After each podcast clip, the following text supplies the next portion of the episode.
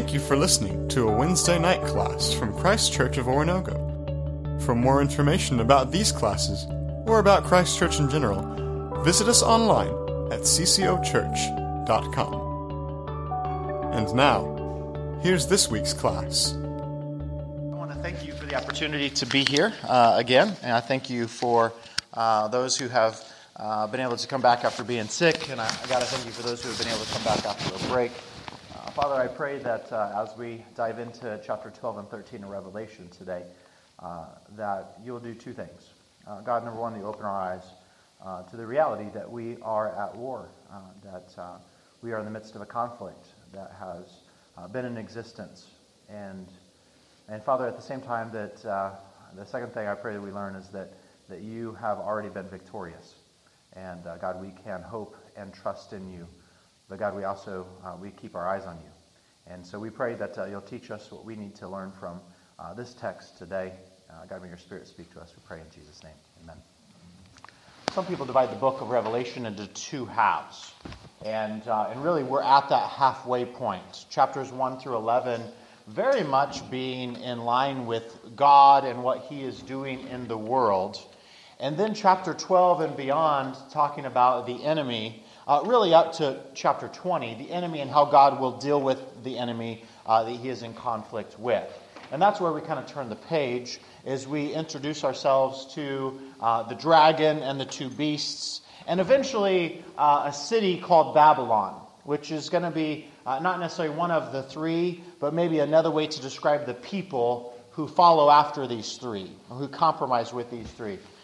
And so we have, um, we have this chapter which we're on the page. Uh, we also today will talk about the number 666, which I was at a gas station uh, just this weekend, driving back from uh, my in law's house. And uh, the, the th- thing I bought came out to 666 or the change back or something like that. And, and it was the middle of the night. And she's like, oh, right? And, I, and I'm like, what's wrong? And she's like, $6.66. And I'm like, all right. And I was like, I hope the rest of the night goes okay. She's like, I hope you're okay. I'm like, I think we'll be okay. Um, we have a lot of things that we think about when we, we think about that number. Um, perhaps we think of movies that um, we watched when we were growing up in high school or re- more recently. Um, perhaps we think of uh, different theories uh, that come, and they keep coming that talk about this number 666. For instance, uh, for a while, in fact, if you type this into Google, I just did this yesterday uh, when my son was at that SOAR trampoline park. Um, this came up, it looks kind of like this, um, and it's a square, and you have them all over products at Walmart. Um, you know, there's a theory that this line and this line and this line uh, stand for uh, numbers, and they stand for 666. The UPC codes are the mark of the beast, so don't get one on your hand, right? Um, there's been other theories that go along with that as well, and so we want to talk about what that number means and how does it play a role in this story. Uh, before we do that, one of the things we're going to recognize is that as these three characters are described, they are very much set up as a parody or a mockery or an imitation of how God was described and Jesus the Lamb was described, and how the Holy Spirit is described. Um, they are what we could call an imitation trinity or a mock trinity, an evil trinity. We, we could describe them in that way. And, and we know things about imitation. They want to look like the real thing. Uh, in fact, imitation cereal is the best example. Mark Christian preached about that several months ago. Uh, imitation cereal. And so, you know, instead of Froot Loops, it's Fruit Spins. And instead of uh, Crispix, it's Crisp Six. And, and so it's like this we want to get as close as possible to looking like the real thing, but we're really going to we're going to sell you short. We're not going to be the real thing. So you're going to notice one of these beasts talks like the lamb or talks like a lamb. Well, it's not like he's bleeding like a lamb. It, why, why would John say he talks like a lamb?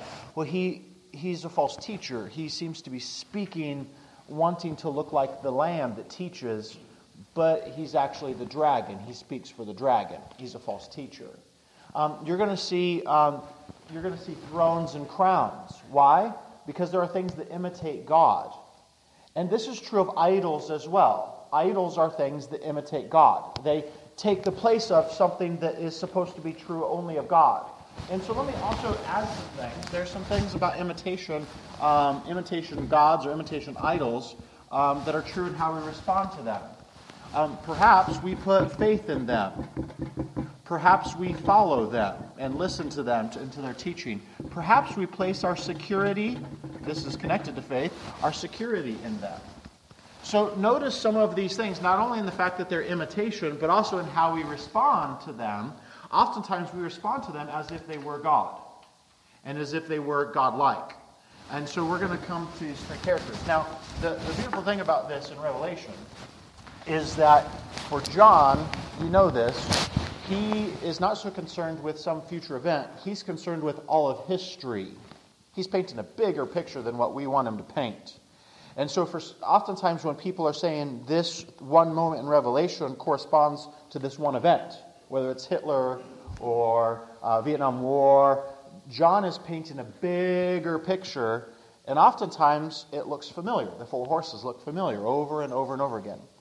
In this story, uh, in this part of the text, he's going to tell the entire story of like history. He's going to back up. He's going to tell what's called, um, in fact, I, I put it on the, the second black bar on your, your uh, first page. He's going to tell the meta narrative, which is the story above the story. The story that goes from the beginning of the creation of the world all the way to the decreation or the new creation. And this meta narrative is going to be chapter 12, especially, um, and then 12 kind of bleeding into chapter 13, this meta narrative. Now, how do we know this? Because he's going to include imagery in here from creation, from the prophets, from Moses, from Elijah, from Jesus, from the Gospels, from the Christmas story, from the cross, all the way up until his present day audience. It's going to be the meta narrative retold in a telescope form, or some people call it a kaleidoscopic form. I mean, there's all these pictures that are just coming from everywhere, and it's this story that's really kind of compounded down into this smaller story of the dragon.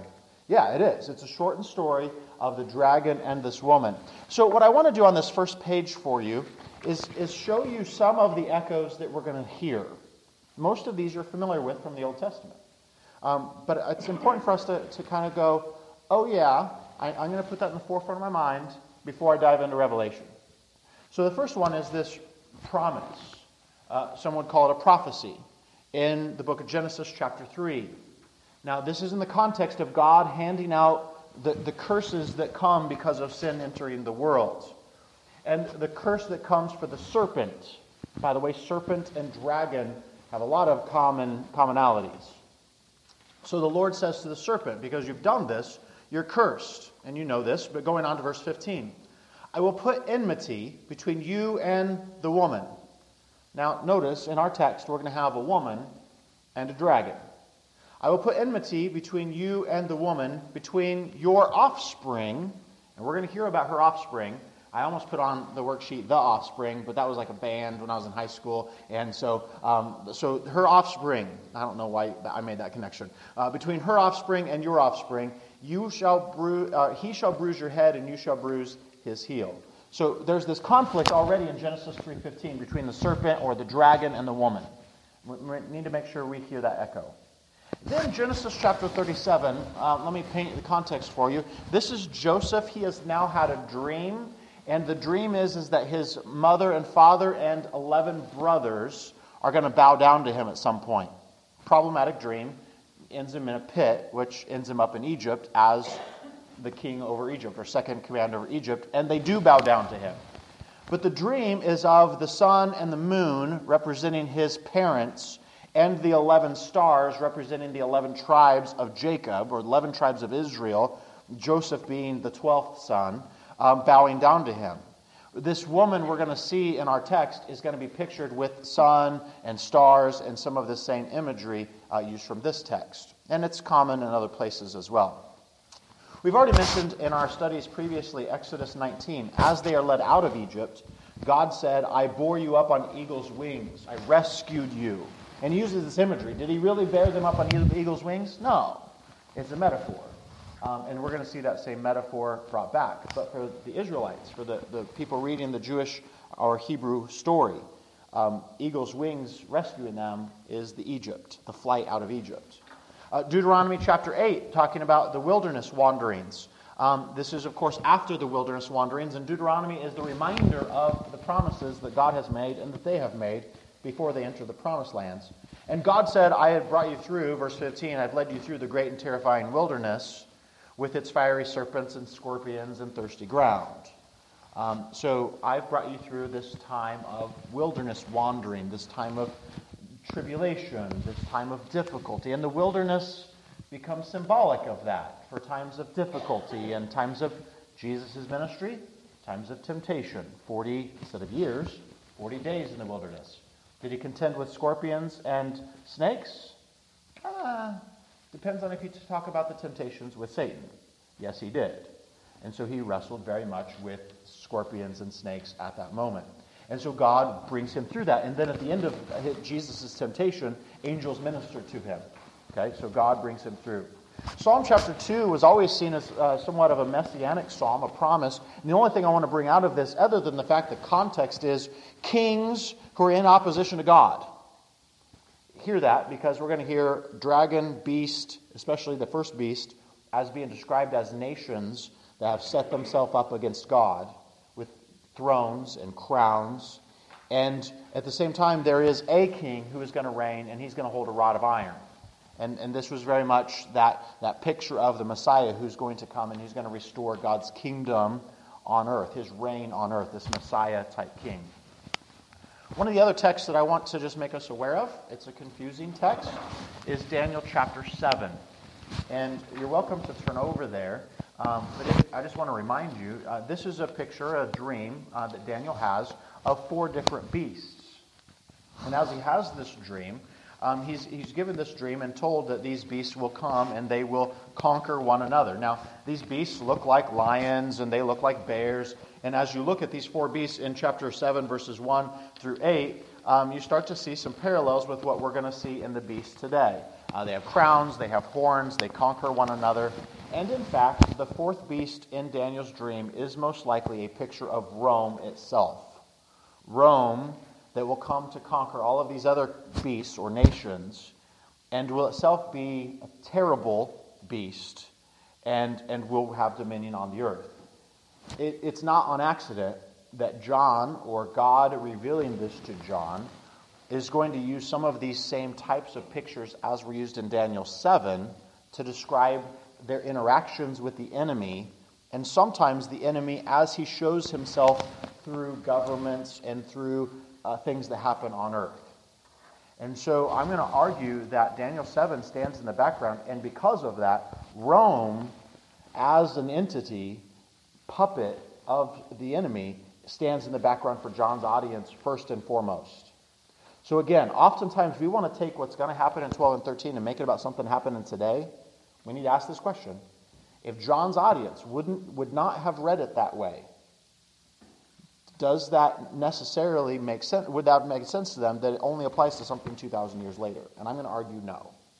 I'm going to argue that if we see some similar things happening, it's because this is the way the enemy works over and over and over again. So it doesn't necessarily mean that, no, that's not that. For instance, the idea of Antichrist. Um, Antichrist, by the way, in the Bible is never found in Revelation. The word Antichrist is never found in Revelation. It's only found in John's letters and there it's always plural, antichrist, plural.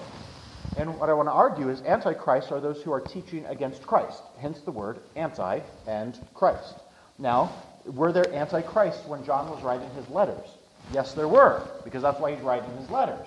Are there antichrists now, people who are teaching against Christ? Yes, there are.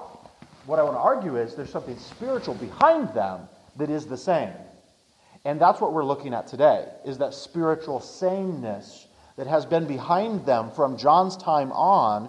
By the way, look at the New Testament letters and see how many of them are dealing with false teachers. This is a similar problem. And so we're going to see once again that the enemy, Satan, uses two different forces to attack God's people. Number one, he's going to use uh, power and authority to push God's people, to interrogate, them, intimidate them, to persecute them. Number two, he's going to use false teaching. False teaching could be overt false teaching, something that is um, taught in a classroom, pulpit, church, or something more subtle, uh, an idolatry of a culture, a cultural seduction that pulls people away from God towards idolatry. And these two beasts are going to be the beasts that we're going to encounter. What I want to argue is these two beasts for John's audience had a one to one correlation. They were Rome, and they were this false teaching of the imperial cult or of cultural, uh, some of the cultural idolatry that was existing in their, their cities. These two beasts looked like that, and we're going to see echoes of that for John's audience. But do they still function in similar ways today? And I'm going to argue yes. So do you, do you hear what I'm kind of saying about that? And then at the end, we're going to talk about, and maybe even into next week, that number 666 and go, what, what does this mean? Because John even says it calls for a heart of wisdom, so let's have one, and um, let's try to figure that out. Uh, so it's important for us to understand this is this is this mega story, this meta narrative that is taking place, and it's symbolic. Uh, John opens up in chapter 12, verse 1, saying, "And a great sign." In John's gospel, um, this word "sign" is the word that is oftentimes um, used to describe Jesus' miracles. Okay, this word sign can mean uh, something that is either symbolic or something that points to something. And in fact, if you count the miracles that happened in the book of John, the Gospel of John, um, leading up to the resurrection, um, you can count seven of them. In fact, John starts to list them at the beginning. This is the first miracle that happened at Cana. This is the second miracle that happened at Cana. You start to read them. In fact, we've just been covering those with Mark over in the main service. Uh, John has seven of them leading up to what I think is the miracle, the resurrection. Why would John choose seven? Well, because for him, miracles are pictures. They're, they really happened, but they're pictures of something about who Jesus was. And he chose intentionally. Now, he says, if I suppose, at the end of his gospel, I suppose if we were to write down all the signs, all the things Jesus did, there would not be enough paper to write those things down. So John chose seven very intentionally because they painted a picture of who Jesus was. Now, the, this same word is used here this sign, this thing that pointed to a greater reality um, appeared. It's this vision in heaven. Now, this may be heaven, like as in where God dwells, or heaven may be, from an earthly perspective, um, the, the heavens being the sky. It doesn't really matter either way, but this, this vision that John has is a vision that is otherworldly, it's beyond his world. And the first sign that appears is this character of a woman. And we want to notice some things about her. In fact, one of the things we want to ask, uh, and I had it originally in my notes, like A, B, C, D, here's some options. Um, so we're going we're gonna spell those out, but I didn't want you to go too far ahead. Okay? Um, so as we walk through, we want to ask, who is this woman? Uh, and that, that perhaps will help us know what story is this, after all. Uh, this woman is clothed with the sun, and the moon is under her feet, and on her head were a crown of 12 stars. Now, that Joseph dream does give us a little bit of a, oh, 12 stars, moon, is this God's people? 12 stars, the 12 tribes. But here's an interesting thing about it. This woman's also described a little bit like how the Greeks or Romans would describe a goddess in some of their myths, in some of, some of the Greek mythology, Roman mythology, um, which is somewhat interesting. Because this story stands out as a little bit unique in, in the book of Revelation. Because it almost stands as um, a mockery of the myths that the people of Rome, the people of, of kind of the Greco Roman background, would have believed in. Um, this woman kind of looks like her, but she's obviously not a goddess. Um, some other things happen. Uh, but this, this myth is, what I'm going to argue, is the story. It's set up as some of these myths that they were comfortable with um, knowing in the background creation myths and where did Rome come from and, and how did this people group come about and how did this war take place. They have, you know, mythology. Um, but this paints a picture that says, no, this is the story. And so it uses some similar imagery. And I think, I think there's a little bit of a overtone of saying, you have your stories, but this is, this is the story. And I think that's a little bit about what's going on here. Um, I do think there's, there's bleed over from both the Joseph dream and the dream is there. So there's part of me that goes, is she Israel? Is this woman Israel?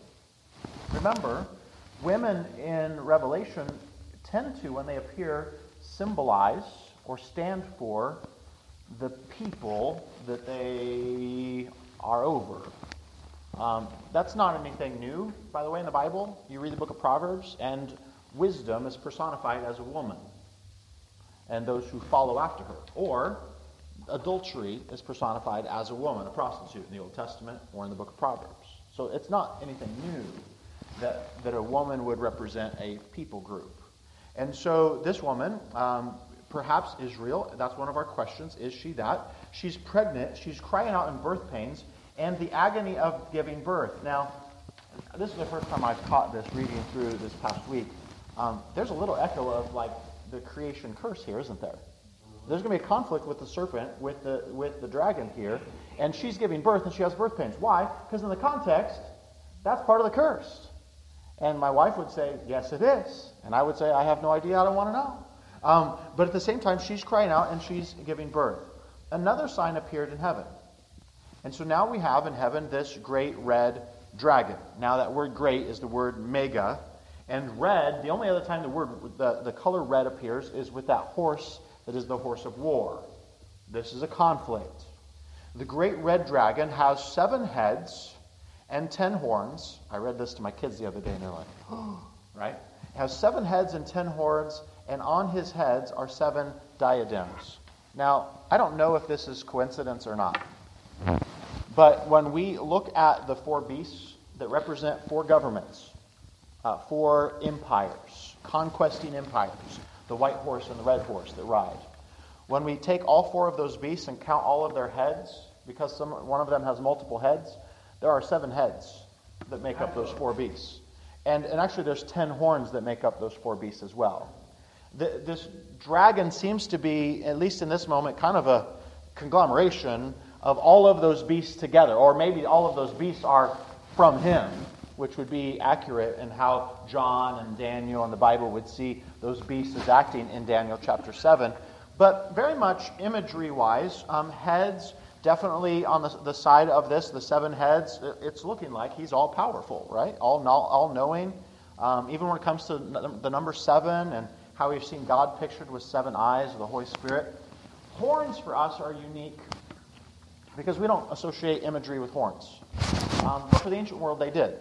Uh, horns represented power, represented king, represented reign. And in fact, in Daniel 7, or even flipping the page into the next few visions in Daniel, as the nations wage war against each other, they butt heads against each other, and their, their horns are broken off, or they have ten horns, and horns grow up and grow out. Horns represent rulers and power and reign.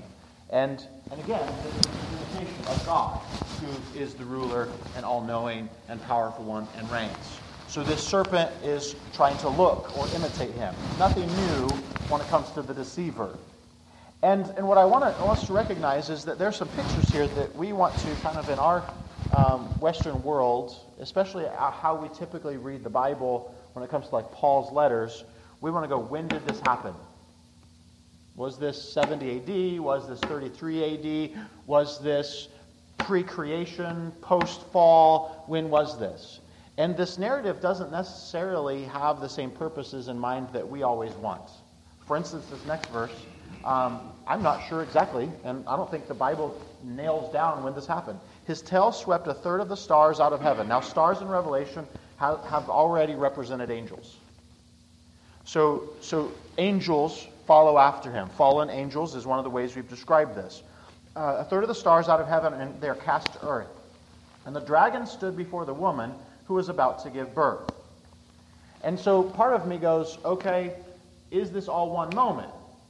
Well, we're getting ready to look at something that looks like the Christmas story.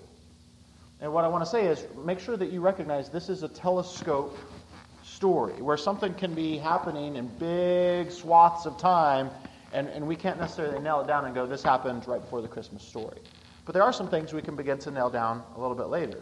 So he has with him this rebellious army, and they go against they go against this woman. They stand before the woman. This is quite the picture, by the way right? The dragon who was there at a birth of a baby.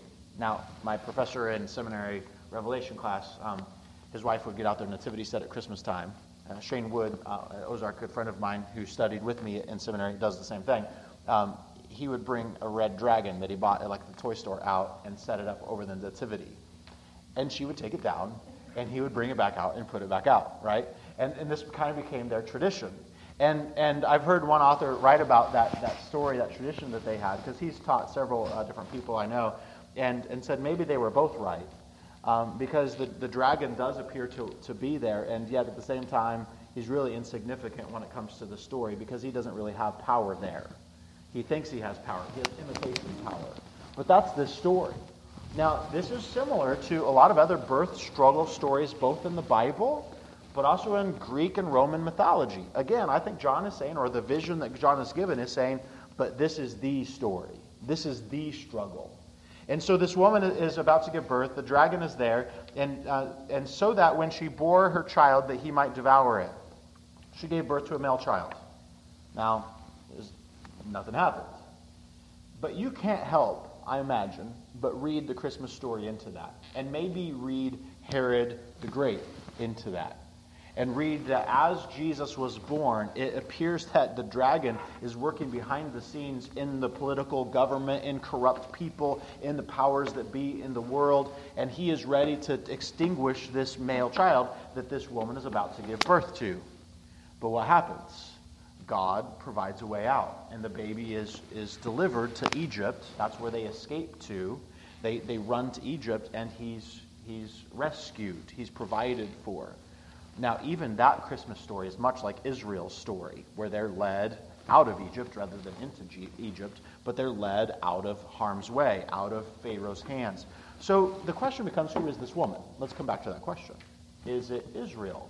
She looks like Israel, the 12 stars, the moon. Um, is it Mary? She looks like Mary, giving birth to a male child. In fact, the male child, now verse 5, she gave birth to a male child, the one who is to rule all nations with a rod of iron. There's our Psalms text. The, those who knew their Old Testaments would have picked up on that, that messianic text. He's the one that's to rule all nations with a rod of iron. But her child was caught up to God into his throne. Well, that's the ministry of Jesus in like a microscope or a, a telescope, isn't it? I mean, it's very much. He was born and he was ascended.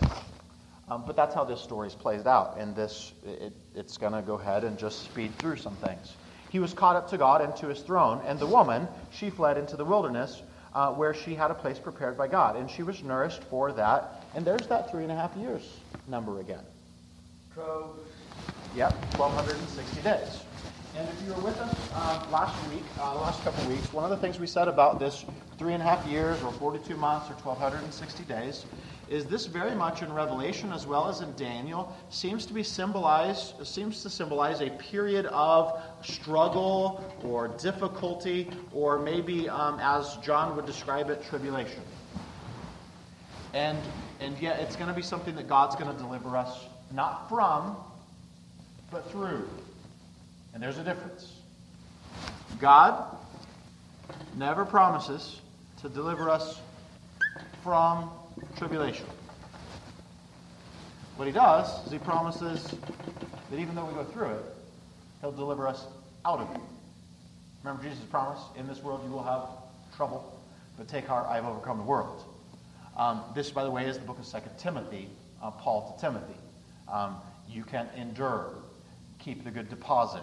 And so even in Revelation, the promise isn't, and I'm going to just throw this out there, isn't rapture from tribulation. You're not going to find that in Revelation unless you read into it some other things, even from uh, Thessalonians, but even the Western world that says uh, we don't want to struggle. That, that's not the New Testament world. They were already in tribulation. Rescued from that just meant the end.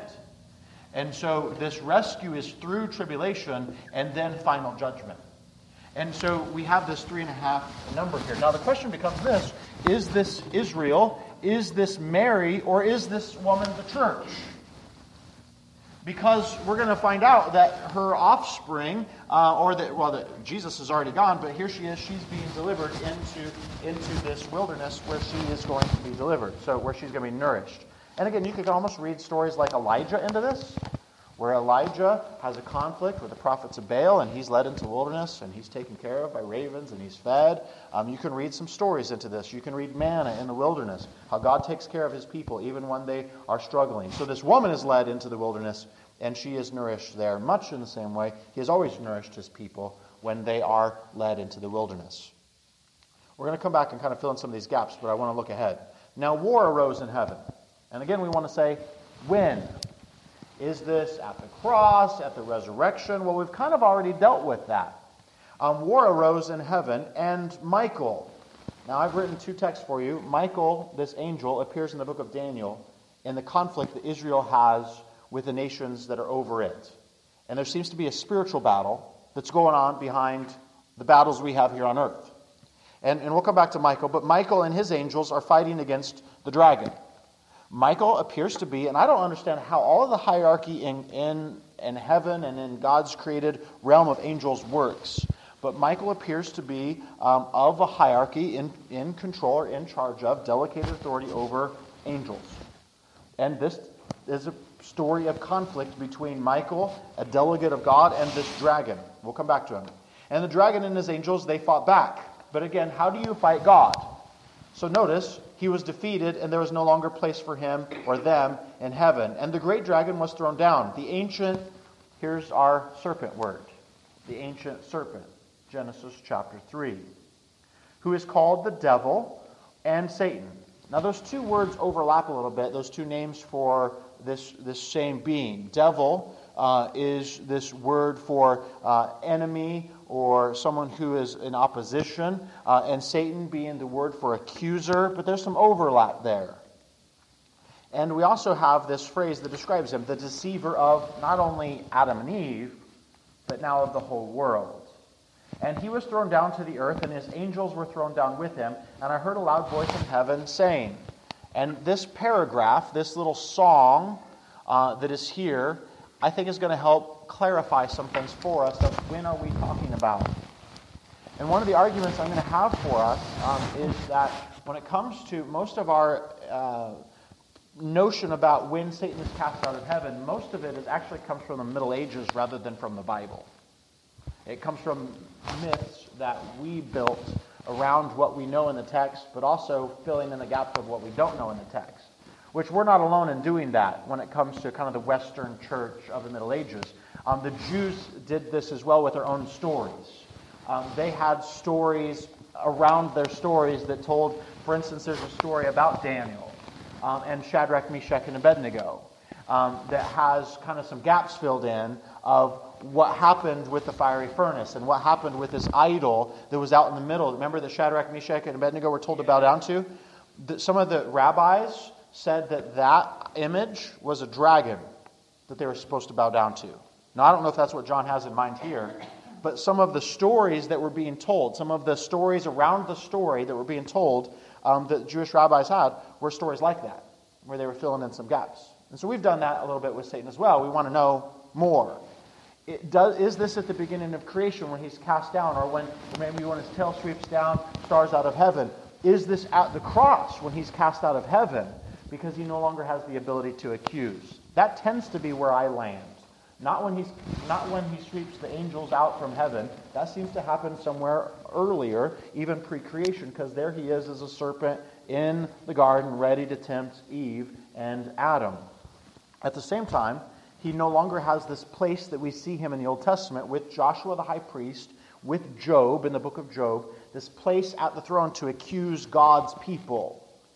And so he's cast down. And this paragraph tends to kind of re- tends to reinforce that. Notice what it says. Now the salvation and the power of the kingdom of God and the authority of his Christ have come. Now, notice the mockery of this imitation. Notice these words. Salvation power, kingdom, authority, and even the word Messiah. Satan isn't in control. God is in control. He has already conquered. And this has come when, well, the accuser, that's Satan's name, the accuser of our brothers has been thrown down, who accuses them day and night before our God. And they have conquered him. Now that's interesting. Not only has God conquered, but believers have conquered. This is that word overcome at the end of every one of those churches, in the seven churches. To the one who overcomes, to the one who overcomes. This is that same word. This is a big theme in Revelation. They have overcome, they have conquered him. How? Two ways by the blood of the Lamb and the word of their testimony. How is Satan conquered in Revelation? It's not through sh- uh, shields and swords. It's through words and through the sacrifice of Jesus. How do we overcome the dragon? This is a big question, right? I mean, my kids would ask this question if I was telling them a story about a dragon at night. Dad, How do they win? And, and dragons happen, like J.R.R. Tolkien says, in the best of stories, has to have a dragon. And, and so uh, dragons happen in stories all the time. Dad, how did they win? The word of their witness and the blood of the Lamb. And this last part, for they didn't love their lives so much um, to be to escape death, or the way the ESV puts it, they loved their li- they loved not their lives even unto death. In other words, um, they were willing to sacrifice their life just as Jesus did on the cross. How do they conquer the lamb, or uh, the dragon? They look like the lamb. They speak like the lamb. They live like the lamb. They die like the lamb, and they conquer him through that. And so, verse 12. Therefore, rejoice, O heavens, and you who dwell in them. But woe to you, O earth and sea, for the devil has come down to you with great wrath, because he knows his time is short. Uh, this is where I'm going to argue from the song, is the picture at least here. Whether the metaphysics line up with the picture. The picture is what the Revelation is trying to, to teach us in this lesson. And, and one of the pictures is this, is that Satan knows that he can't win. He, he knows that he is conquered. In fact, some of the things that he had as tools against God's people have been, have been taken from him. Some of the, and I would say this, weapons, accusation has been robbed from him. He can no longer accuse. Number two, death. They, they didn't love their lives even so much to, to death. Why? Because they knew they could be raised just like the lamb who was standing next to the throne. He could no longer use death as an intimidation tool. Now he's going to try in the next beast.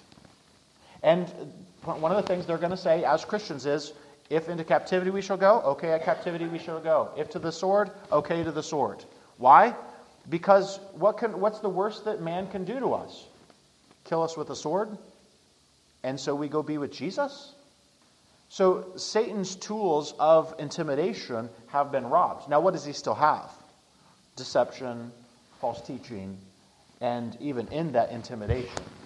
And so he is going to be wrathful against this woman, and what we're going to see is, and her offspring. So the story picks back up. When does this happen? When is he cast down?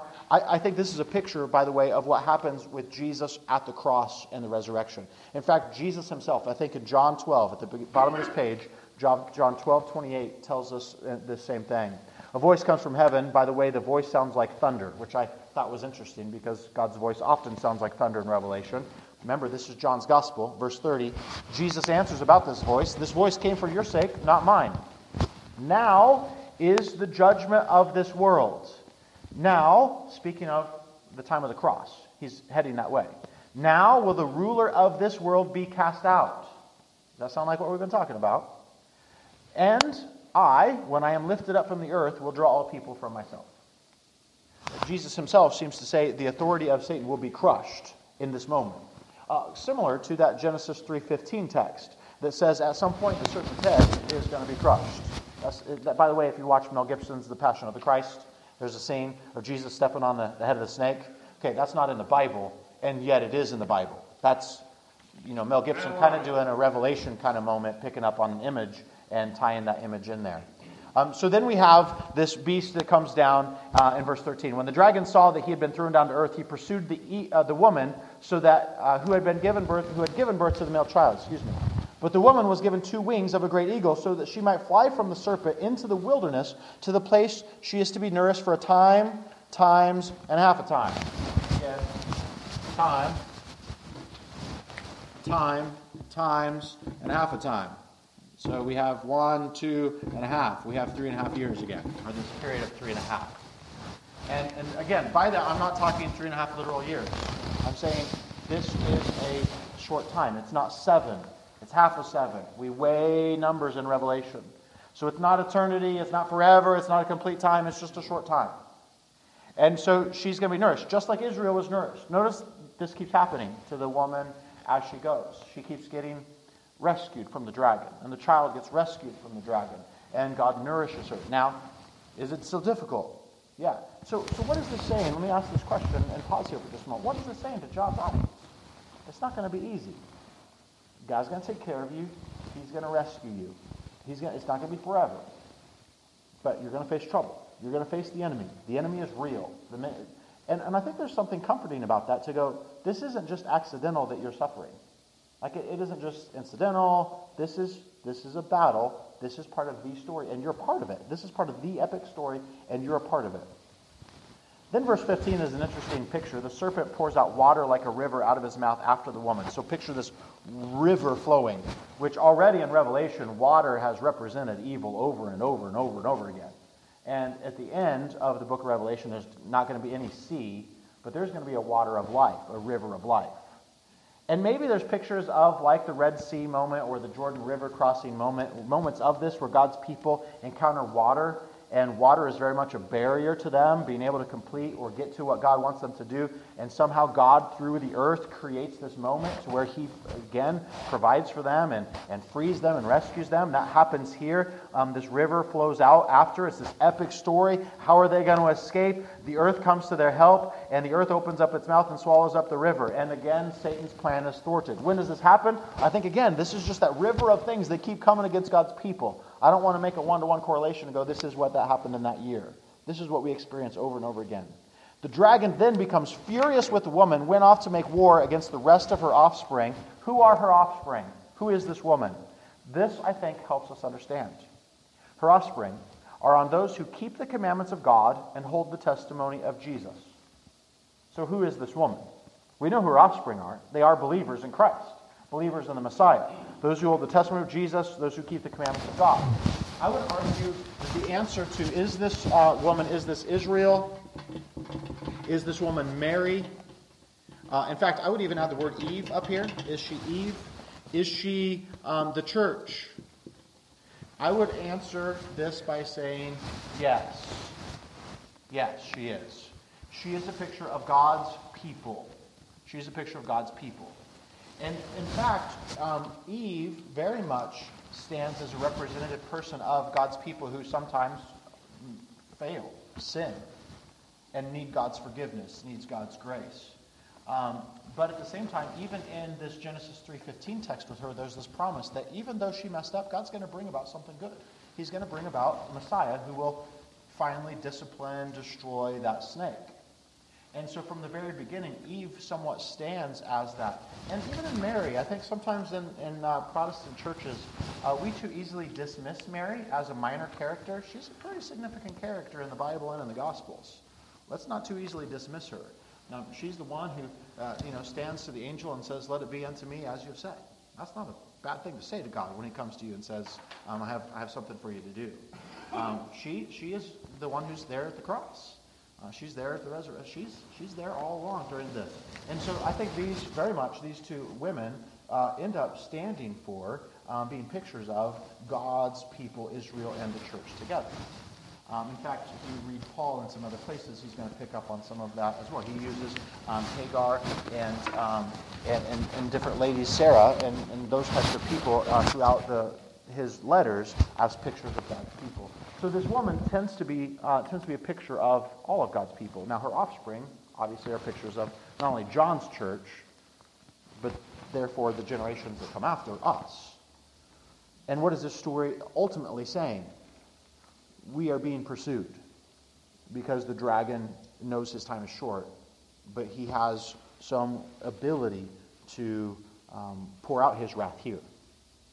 And as we turn the page uh, in this story, uh, with about 15 minutes today, which means we won't finish both of these, um, we turn the page and we get to see um, a beast that comes from this dragon. So, how is he going to pursue? These beasts become part of that answer of how the dragon is going to pursue those who are God's people on earth. And so, this first beast comes out of the sea. We're going to see one out of the sea and one out of the land. Similar to the dragon. Notice how these beasts. Yes, exactly. Notice how these beasts look not only like the dragon, but also imitate God or the Lamb. So again, ten horns, seven heads, ten diadems on its horns, and blasphemous names on its heads. And by blasphemous names, it's names that um, slander God, mock God. Now, this is that same idea mockery of God. By slanderous names, part of that could, are, are slanderous or, or blasphemous names uh, could be names, uh, for instance, like names that Domitian required people to call him. Like, I don't know, uh, names that the Caesars like to be called, like Morning Star, God, those kinds of things. So the Caesars, in fact, on the coins, if you start to look at some of the, the coins from the Roman era, um, love to be pictured much in the same way, um, kind of like the woman, uh, the, the woman in our previous chapter, chapter 12, um, with stars and moons and those types of things, as a god. And so this beast looks similar to that. Verse 2 And the beast I saw was like a leopard. This is right out of Daniel 7, by the way. Those beasts that represented kingdoms and empires. And its feet were like a bear's, and its mouth was like a lion's we need to hear Daniel 7 in this and go, oh, this is a, na- this is a nation.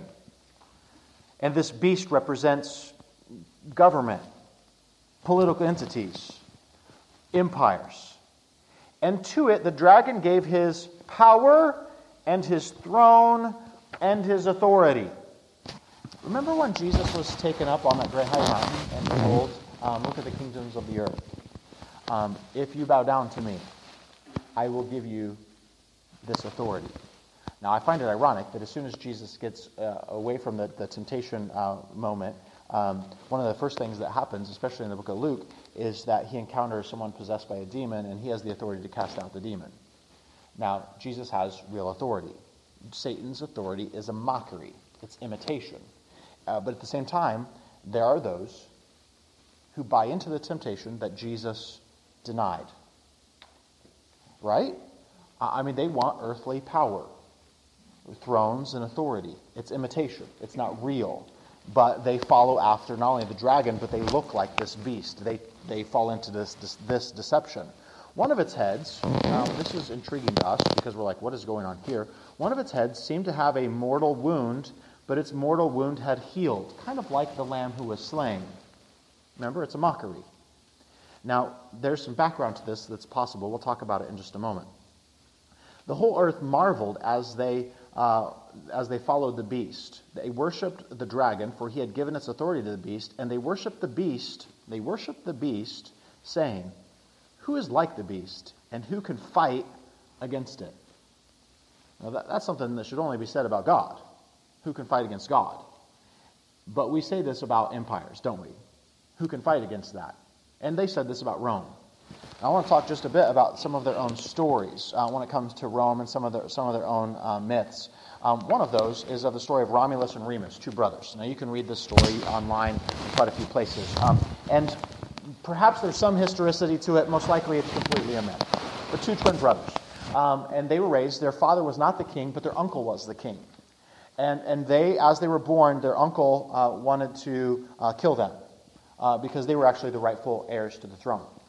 And so he left them on a river. Now, we just had a dragon trying to kill people through a river. I don't know if there's a correlation here, but he left them in a river. Now, they floated down the river and they were rescued. And um, they were raised by a, a she wolf. Um, in fact, the picture of Rome's founding is of a giant she wolf um, nursing these two boys. Odd picture, but there it is. And, and these two boys are raised there. Now, this is at the place of the founding of Rome in the myth, uh, the seven hills of Rome. And the two boys decide where they want to found this city. And they can't agree on the two hills, on which hill they're going to have it on. There's different versions of the myth, but one of the versions of the myth is that Romulus, hence the name Rome, um, kills his brother, his twin brother. Or the other version of the myth is that followers after Romulus, um, those who were in his political camp, um, killed him, but there's not much distinction between either one of those, right? And so Romulus ends up being the conqueror, and he ends up being the one who names the city. The city, the empire, is named Rome. They have their own myths. Now, one of those myths also comes at a time when Rome was going through, um, I'm just going to call it economic downturn. We've kind of had those from time to time, and we do crazy things during economic downturns when it comes to nations and empires. Do crazy things, vote weird people in, things like that. So, in the midst of this, um, in the midst of this uh, time, Nero was Nero for us was kind of a crazy guy, like right, lights fires, plays violins, kills Christians, like we see him that way. When it came to like the economy, um, he was actually fairly strong. And, and so Nero had, you know, different people who viewed him different ways, but for a while he was quite popular because the, the economy and the, the, uh, the peace of Rome, the solidarity of Rome was, was very much intact for part of his reign. Um, of course, when he commits suicide, um, he commits suicide um, by sword, and, and this myth raises up about him because after his death, uh, there's kind of this dissension, and we have multiple emperors who reign, and, and the economy starts to collapse. And, and there's this myth that comes that Nero is going to be resurrected, he's going to come back, like Elvis. I mean, we have, my mom thought that all the time, right? Elvis is not really dead. Uh, they had this myth about Nero that he would come back. Now, whether they believed it would be Nero himself or someone like Nero is, that, that's not, that doesn't matter. Uh, that myth was there. And, and I think there's a little bit of an echo in this mortal wound on his head and this Nero myth that was in existence that Nero would come back and restore Rome to its greater power, to its greater days, to its glory days. Make, a, make Rome great again, kind of thing. Now, I'm not saying that Trump or Obama or any one of those is this person. Here's what I'm going to say. If we're not careful, at times, we can put our faith in something that is not worthy of us putting our faith in. Can I just say that as, as a believer? Okay? And that's not Republican nor Democrat. It's just if I put my security in, my hope in, my trust in something, it's going to let me down. And it does. And, um, and it can be corrupt. At times, it can also be used by God. So I also want to say that. Because at times, governments can be followers after God and followers after His design for justice and His design for care and compassion. And it can have that kind of a design to it as well. And it kind of depends. Again, is it listening to the dragon or to the lamb? Um, but in this case, Rome is the picture that's painted here. Okay? And so what we have to go is, does this look like, and we have to ask our context, does it look like America? But perhaps we also go, does it look like North Korea? Does it look like China that persecutes Christians? Yeah, at times it does. And we have to ask some of those questions. And so we have this, uh, this question who can make war? Who can fight against it? The beast was given a mouth uttering haughty and blasphemous words. Haughty, meaning arrogant. Who can conquer me? God couldn't even oppose us, those types of things, right? And blasphemous words. It was allowed to exercise authority for these 42 months, this short period of time. It opened its mouth to utter blasphemies against God, blaspheming his name and his dwelling, that is, those who dwell in heaven. Now, remember, Rome, by the way, destroyed the temple in Jerusalem. In fact, uh, just this week, I was, I was reading a newspaper article. Um, the, the Arch of Titus, if, you have, if you've never seen it, by the way, you, you need to Google it. The Arch of Titus. Um, it was a monument, still exists in Rome. Um, I'd love to go. Uh, still exists in Rome. It's an arch that, that memorializes the destruction of Israel and the Jerusalem temple. And on the inside of that arch is uh, the Roman armies of Titus, Domitian's brother, carrying back the menorah or the lampstands the lampstands we've already seen, back to Rome, the treasures of the temple. And just recently, I, read an article that they've actually discovered a second archway that was at the Circus Maximus, uh, which um, is being constructed uh, during this time frame. And so the second archway would be an anomaly. Normally, you only got one. And most likely, what's going on is Domitian, um, this emperor here behind this story, uh, is struggling uh, to kind of, uh, with his popularity, and one of the ways to regain popularity is through massive architectural expansions, building things, infrastructure. Well, he's building Circus Maximus, but he also wants to commemorate this destruction of Jerusalem. And so he, there's actually a second archway that's one of the main entryways into Circus Maximus that they're just discovering and start to unearth right now. So twice they're commemorating the de- destruction of the dwelling place of God in Jerusalem. And now the dwelling place of God's not on earth, but it is here in heaven. I find that interesting um, that, that very much we have that, that connection.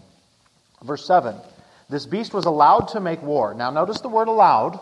It's a divine passive. We've seen that already. It's allowed to make war on the saints and to conquer them. Intriguing. But what does conquer them mean? And obviously, we have to read on. And authority was given over every tribe, people, language, nation. There's the four. That dwell on the earth and all who dwell on the earth will worship it. Now remember, earth dwellers are different from those who are believers.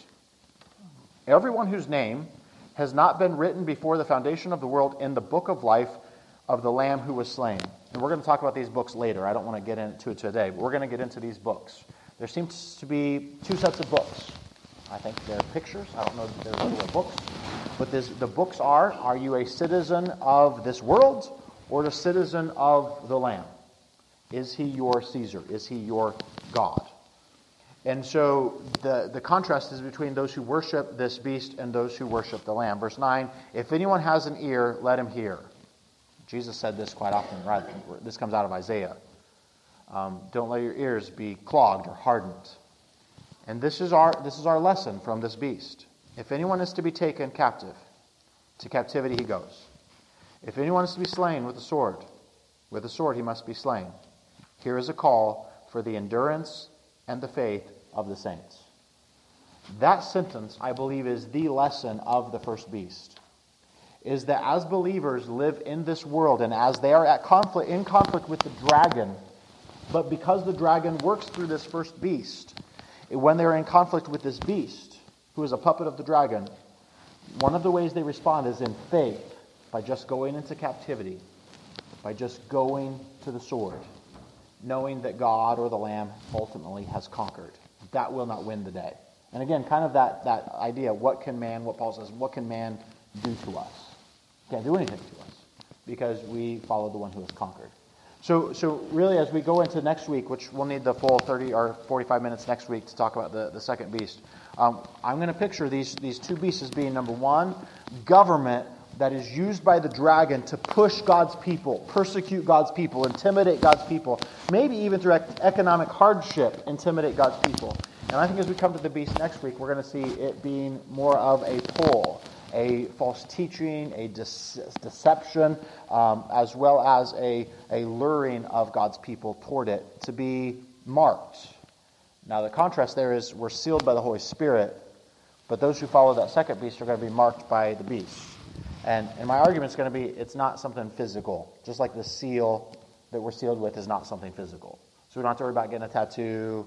We don't have to worry about like some sort of like digital code tracking device I don't know that we have to worry about any of those. I, I mean, you might not want to get one, um, but I don't know that you have to worry about those being the mark of the beast that say you compromise. However, here's what I'd say if you have the beast's name on you that says you belong to him, that I would worry about. And, and I think that looks more like how we live our lives uh, following the lamb versus compromising and following the dragon. And I think that's going to play out in that way as we come to next week. Um, I'm going to go ahead and shut off the recording, and I'll hang around a few minutes if you all have questions. And I know uh, next week will be the big one because we didn't get to 666 today. So thanks a lot. Thank you for listening to a Wednesday night class from Christ Church of Oronogo. For more information about these classes or about Christ Church in general, visit us online at ccochurch.com.